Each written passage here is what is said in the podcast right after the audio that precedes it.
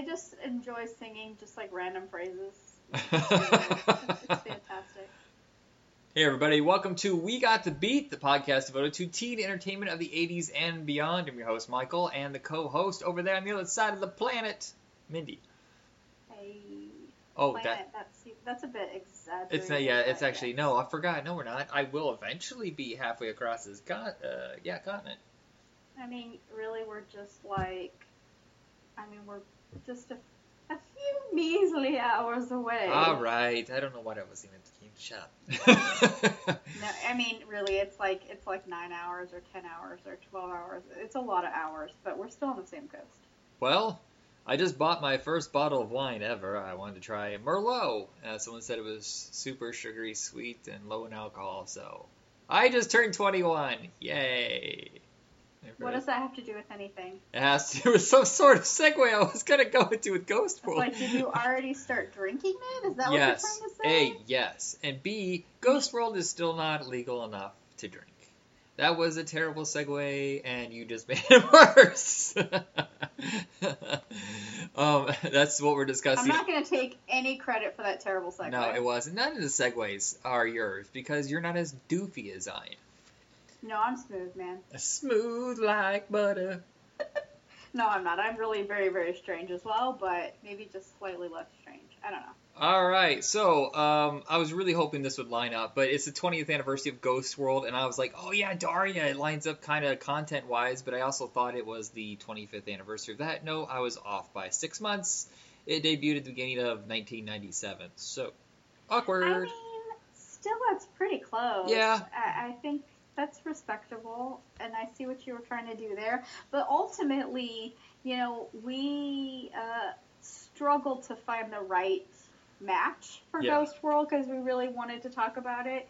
Um, and I still think this was probably the most appropriate match. so- Yeah, we, we were talking about Booksmart, okay. but I've never seen it, and, and uh, I just couldn't find the time to find it uh, to to hunt it out or whatever.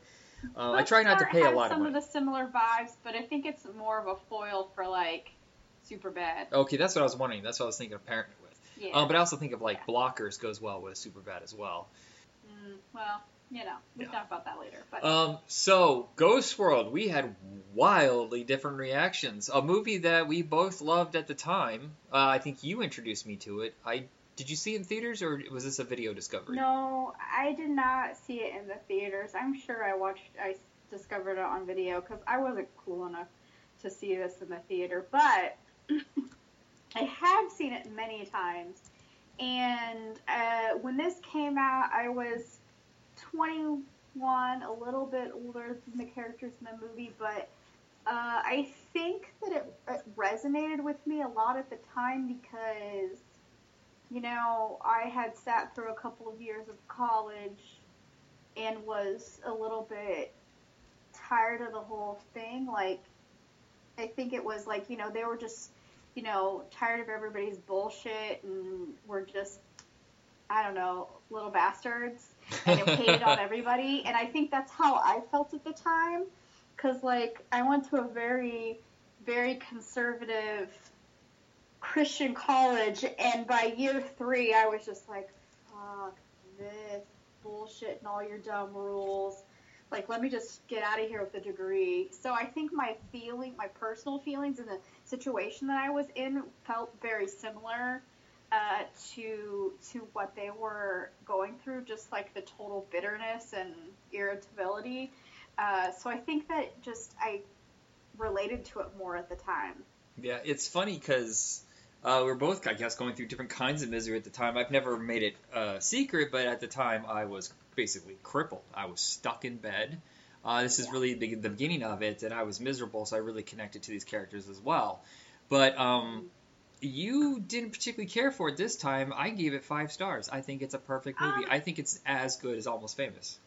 I don't know, like I mean, it's still it's a good movie for what it is, but I think that my perspective now is just like why are these why are they so mean? They're Yeah. just so cruel. And you uh you know, just I feel like they're they're so immature, they're so unkind. They just are obnoxious little bitches who just want to bug people for no reason. And like, I mean, I'm not saying that I dislike the movie because it has a lot of interesting elements, great actors. I mean, I think Thora Birch is amazing. I love Buscemi. You know that. You know, I will always have a place in my heart for Brad Renfro.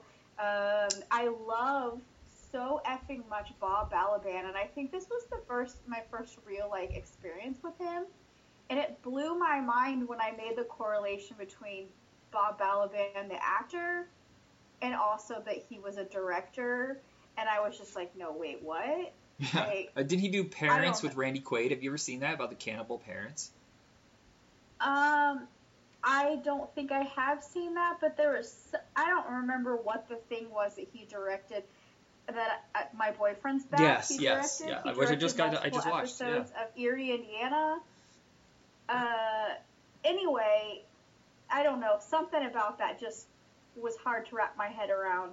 Um, oh yeah, he's in a lot of movies, good movies, and I think this may have been this was my first introduction to Illeana Douglas, who I think is, you know, just unbelievable. There's like so many good like bit people, and you know, Pat Healy, uh, and then like the little the little bit part with David Cross. Like there's just so much like juicy little stuff, like you know, weird eccentric characters and you know oddness like that. Still, I can I can appreciate the movie and some of the elements, but ultimately, I think that you know how we've talked about other movies where we're just like, oh, I think that this is bad because now I'm the I I relate more to the adults than the kids. Yeah.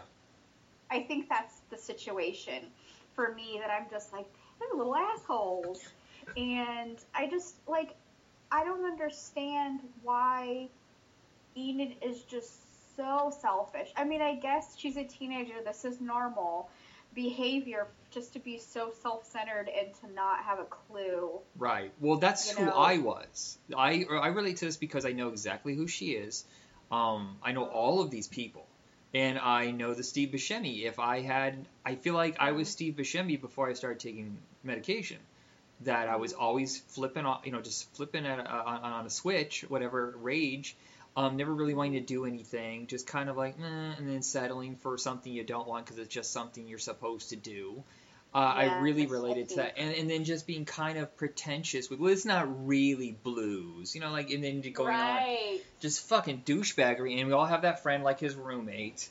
And I really connected to that, but I also connected to Enid because you went to kind of a respected college. Now you were bound by these I don't know. well it in the the pantheon of my school compared to your school i guess Oh, um, people who went there actually went there to have success uh, most of the people that went to my college were like i guess i'm supposed to go to college now. I don't know what i'm doing. None of us went anywhere. I don't know a single person um, besides my, one of my friends who got a bowling degree and he manages a bowling lane. Real low level and i love the dude but that seems strange you have to go to college for something like that. But a lot of us were just spinning our wheels. I did not know what to do, and I was miserable, and I was really Yeah. shitty to people. I was very much like Enid. I mean, we've had this discussion. If I was attracted to somebody, I almost purposely pushed them away by being rude. Like I didn't know how to deal with it, and it just and I, I was selfish and narcissistic and just really shitty at times, and very much like her character, not really thinking about uh, talking behind people's backs, shit like that. So I very, very connected to almost every single character in this. I had a teacher just like Illeana Douglas's character. oh really, wow, really nice lady. But when it came to the art, and her husband also taught there, very pretentious, but also empty. You know what I mean? Like this is art. You can't. I guess art's subjective, but just saying it's art and it's important. And then if it wasn't important trying to say something that was just there to be there, they're like, but what does this mean to you? And I was like, I, it was an assignment. I, I need to get it done. That's it. Do you think um, that so this is based on a graphic novel? Who was the artist of that graphic novel? Daniel Clowes, who also did Okay. um, uh, Art School Confidential, which I thought about doing because it would Right. be a perp, but it, I don't like it. I, I'm actually just so confused by it, and I don't understand what its point is. But to be fair, that should have been what I combined it with, but I just didn't want to watch it again. I haven't seen it, so I don't have an opinion. But um, I just was gonna say that I wonder, you know, in, in You okay there? sorry, I, I pulled my earbuds out on accident. Oh. My apologies. In regards to that, to what you're saying about, you know, what is art and what is just, oh, I hate how she says, you know, these cartoons are, you know, for in a you know, can be fun for entertainment and just like shits all over it. Do you think that that is like a statement, you know, that's being made, uh, you know, that uh, Oh. from the author and Oh, the yes. artist of I- the I- original both- material, Right. how disrespected people can get from, you know, graphic novels and how often comic books aren't literature and stupid crap like that. Right, or Sunday comics. Yeah. I mean, I think that that's, you know, I think that anything that's created, you know, has value to someone, and everyone's perspective and a level of appreciation is very different, whether it be, you know, art, literature, movie, TV, whatever. And I just don't think that someone else has any right to tell you what what value of what you're doing or what should and shouldn't be appreciated. I mean, you know, that's part of my my thing as a librarian is like I don't tell people what they can and can't read, especially if they're teenagers. Because first of all, I have no business, you know, making those judgments, and also that's their parents' job if they have, you know, concerns. Right, not also deterring them from reading, saying? Like- period. Kids just don't read that much unless it's on their phone, and it's always short chunks. If they're excited about reading anything, that's probably a good thing. Yeah, I'm not just talking about literature or, or reading or whatever. I'm just talking about, you know, in general, art, books, movies, whatever. Like, you know, I think you've said before on Twitter, like, just like, you know, fuck those people for wanting to judge you for what you enjoy. Like, who gives a shit? Like, if I enjoy it, then then that's good enough. Yeah, I don't understand what happened. The nerds of the world are in power now, and now they're the fucking gatekeepers. They're the doormen. Like, ew, you don't really know this subject matter, or this is a new entry. It's not as good, you know. It's like, but I like it. That's all that matters. Joy what you joy. I'll joy what I enjoy. I'm sure some people look at Ghost World and say, nope, not happening, and that's fine. Yeah. yeah. I mean, it is it is strange. It is quirky. You know, all of the characters are very.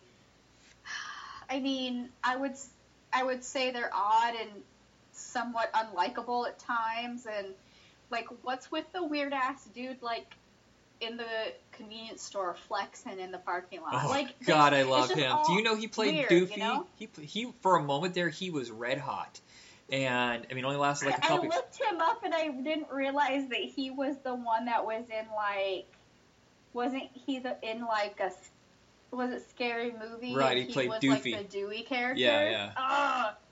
But uh, because of that, then he started getting a bunch of work, and he starred in a Hollywood Pictures movie, Frank McKlusky, CI. Don't tell me why I know these things. Apparently, you are correct, my sister, that uh, I do want to see every movie ever made. um, and, and then it, it got sent straight to video, and then it was pretty much over for him. But there was a two year period there where people wanted to hire him. I think he's fucking hilarious in this role. Oh, I do too. I mean, but just some people would be like, "What's the point of that guy?" Like, what's the point of a, a, lot of these characters? I don't know. I'm Like, almost certain just- Daniel Clowes knew all of these people. He probably had a gas station right around the corner from where he worked at the art studio or whatever, went to school. And maybe he worked the front counter and encountered like the two girls that would bug him and his uh, pain in the ass Yeah. boss. And, you know, the guy who came in, he was like a real hesher, you know, just a big old uh, shaved uh, mullet and uh, listen to Skinner, you know, and then. Uh, Is that what a hesher is? well, I well, you watch that movie with uh, Joseph Gordon-Levitt. It's I've never seen it. I'm too Oh, scared because I good. love him so no, no, much. I'm too it's scared it's to watch it's. it. I think it's a great movie. Okay, I thought it was going to be all like violence Nope, and stuff. nope. I didn't know what it was. No, it's just this Okay. kid who's uh, metal skate punk, kind of getting too old for that Oh, world, okay. and he has to. I don't know what I thought it. I, Yeah. I, it was okay. I had a very, very different idea in my head. Okay, well, that's. Uh, thank you for sharing that Yeah. information with me. That's- See, you learn something new every day. But the thing I love about this movie is that everybody is flawed, everybody ha- but it's all real. This is like the good version of what Napoleon Dynamite was trying to do. Look, I know some people are obsessed with Oh. Napoleon Dynamite, but it's a fucking cartoon. And yes, eventually we'll probably discuss it. This is grounded in reality at the same time being absurd because it's real behavior. hmm Yes, I do. You know, I do see like you know that you're explaining how much you relate to Enid.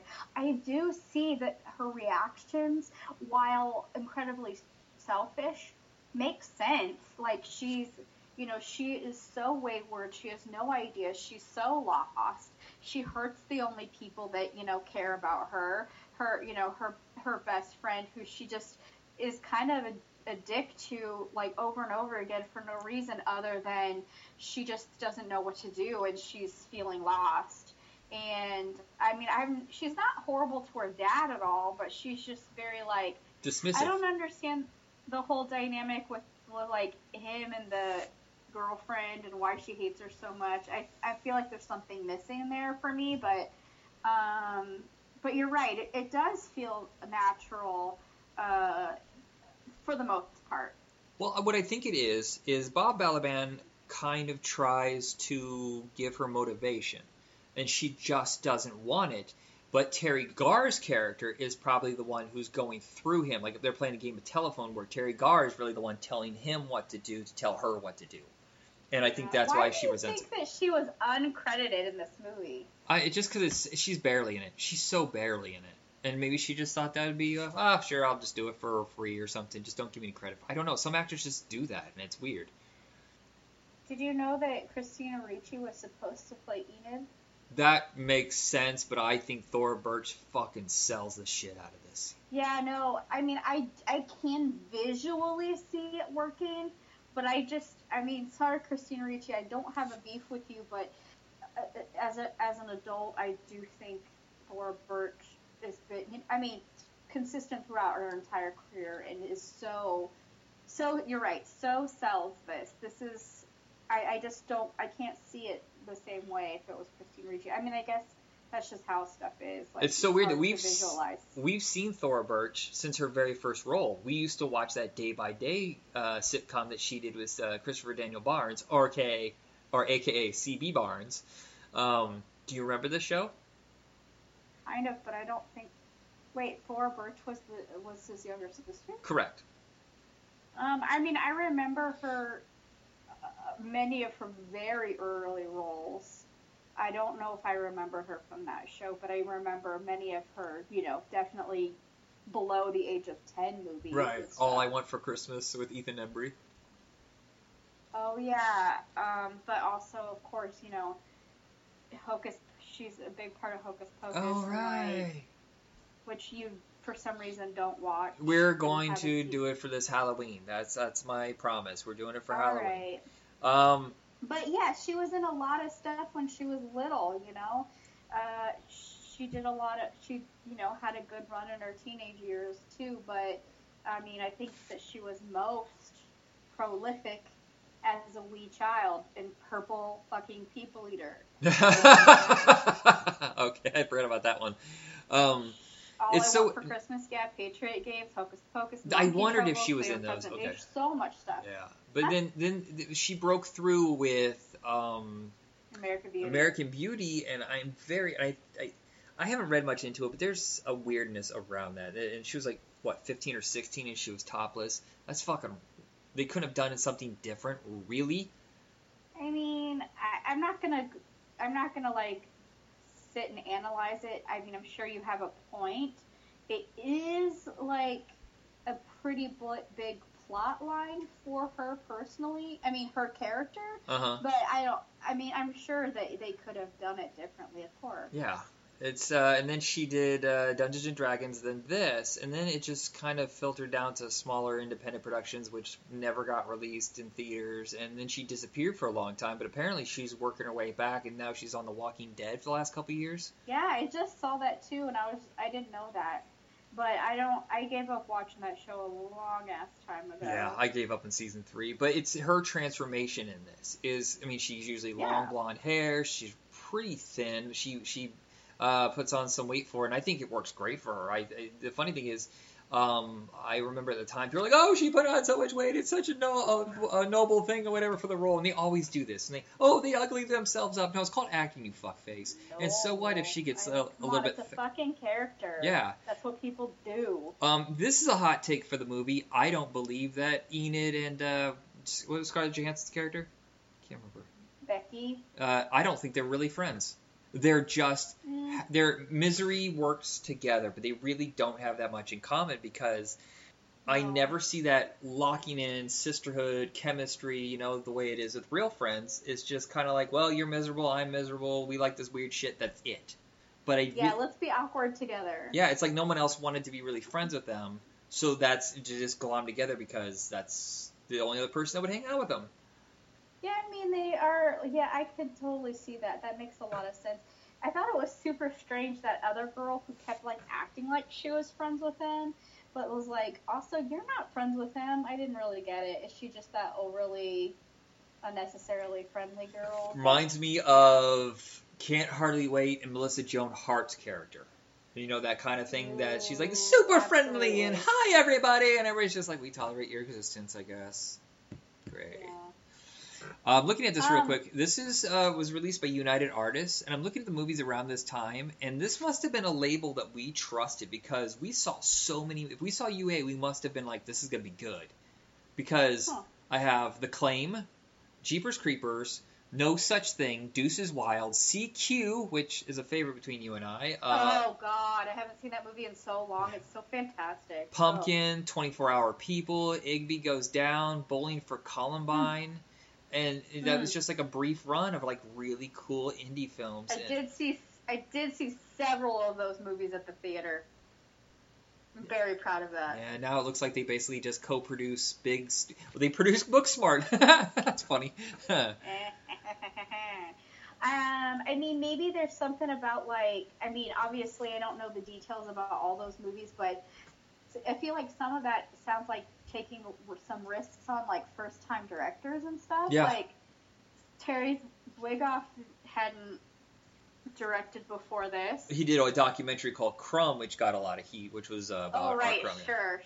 Well, I think what I was reading was something about lear- learning to di- to direct actors. So I mean that makes more sense now that his his first project was a documentary that that wouldn't apply. You know, hmm it's a shame that I mean, why has he directed so few movies? I don't know. It was like Bad Santa was his big breakthrough, and then he just kind of went back to independent films, and just none of them really successful. Well, this wasn't only, successful. He only directed Art School Confidential and then one more movie.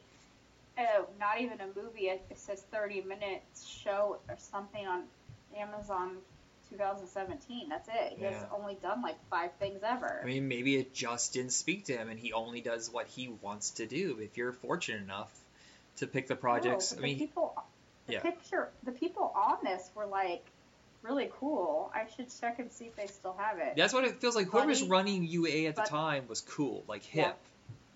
Yeah. Go ahead. No, it's fine. But I'm looking at this. This was co-produced by John Malkovich, and I, I feel like his name was bounced around a lot at the time with really cool movies. hmm Malkovich, Malkovich, Malkovich, Malkovich. Let's see what what did he produce. I'm curious. Let's look it up, yo. That's weird. I He almost talked about him playing the part. he almost played Vulture Uh, in Spider-Man 4. Wow. Oh, what? Yeah, he was approached, and of course they shut that down uh, when Sam Raimi wouldn't agree to have two villains. Do you he know? produced Perks of Being a Wallflower and Young Adult and Juno Yeah, Well, he and Art School Confidential. wow, some of those must just really speak to him, like kids' movies. His first movie was Accidental Tourist. That's so. That was in '88, and he didn't produce another movie for 13 years Ghost World. I guess that's what Con Air was probably for. He's like, yeah, I'll do Con Air. You can give me some money to set up a studio. Interesting. Anyway, yeah, that's a really uh, odd factoid. Yeah, I'm just looking I at will this. say Go ahead. that for a while, I think uh, I was a little bit obsessed with like the music from this Yes. movie. Holy howdy hondo. Seriously, what a fantastic opening sequence, though. Like that movie and that song are super rad, and then like, you know, just like, I, I love how he, you know, really, it, does deal with some more obscure stuff, or just not a, things that just aren't popular with the mainstream. I guess is really what I mean. Yeah. Um, Can I know, say how uh, lame and- fucking Blues Hammer is? These Yeah. fucking college dudes like I've been working on a cotton mill all day picking. I was like, what? Oh, I know. That was like I really wanted to punch that guy in the face because just like how douchey are you people? Um, but I mean, yeah. Now that I'm thinking more about it, I'm thinking I, I think that I just don't connect with these characters now. But that does not mean it isn't a good movie. Okay. Yeah, so I, I feel like this movie it did gain a cult audience, which I think is great. Um, uh, but the the thing that fl- flummoxes me is huh, Daria, five seasons. What the hell? How does this go for five years? Did Beavis and Butthead even last five years? I am not sure, but you know, to my knowledge, I never watched an episode of Daria when it was originally on, which I'm a little bit surprised about because, I mean, you know, MTV, we were teenagers, that shit's dope. Uh, but I never did, and also, I don't like it. There's stuff that's interesting about it. It's wildly different than um, uh, Beavis and Butthead. But it, it kind of lines up with the other animated shows that Mike Judge has done because he does a lot of really dry humor, especially in his animation. And I think that might be the problem, but it also is why it works so well with Ghost World because I imagine this is what they were like in high school. She's just, she suffers from being too cool for school, and her sister is just too dopey for everything else. Yeah, the the wild difference between the two is overwhelming, and the parents are just sort of dum dums too. And I don't know, like, I maybe it's the same thing. Like they're just, she's just, it's too dry. It's too. I mean, she's not quite as directly mean, but it is still pretty mean. Uh, I don't know. I mean, I watched like three episodes. Yeah, I watched Speak to me. I watched two all. episodes. I get it, but I don't get it. Maybe it's just it's not a voice that I'm looking for, but it does have that 90s like, hey, we're too cool for this Gen X thing that was really popular at the time. Yeah, yeah.